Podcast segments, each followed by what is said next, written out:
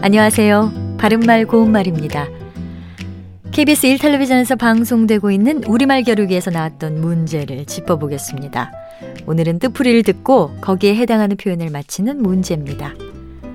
고유어 형용사로 군색하고 애바르다를 뜻하는 사음절로 된 표현 무엇일까요? 출연자의 답에는 궁색하다, 궁상맞다, 애살 맞다, 그리고 주책 맞다가 있었는데요. 이 중에서 정답은 애살맞답니다.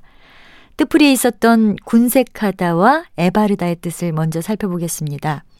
군색하다는 필요한 것이 없거나 모자라서 딱하고 옹색하다라는 뜻과 자연스럽거나 떳떳하지 못하고 거북하다라는 뜻이 있습니다. 군색한 집안 형편이라든지 군색한 변명을 늘어놓다 이렇게 쓸 수 있습니다. 또 에바르다는 재물과 이익을 재빠르게 쫓아서 덤벼드는데 소질이 있다는 뜻인데 아내가 에바르지 않았다면 이만한 집 하나 장만하기 어려웠을 게야 이렇게 말할 수 있겠습니다.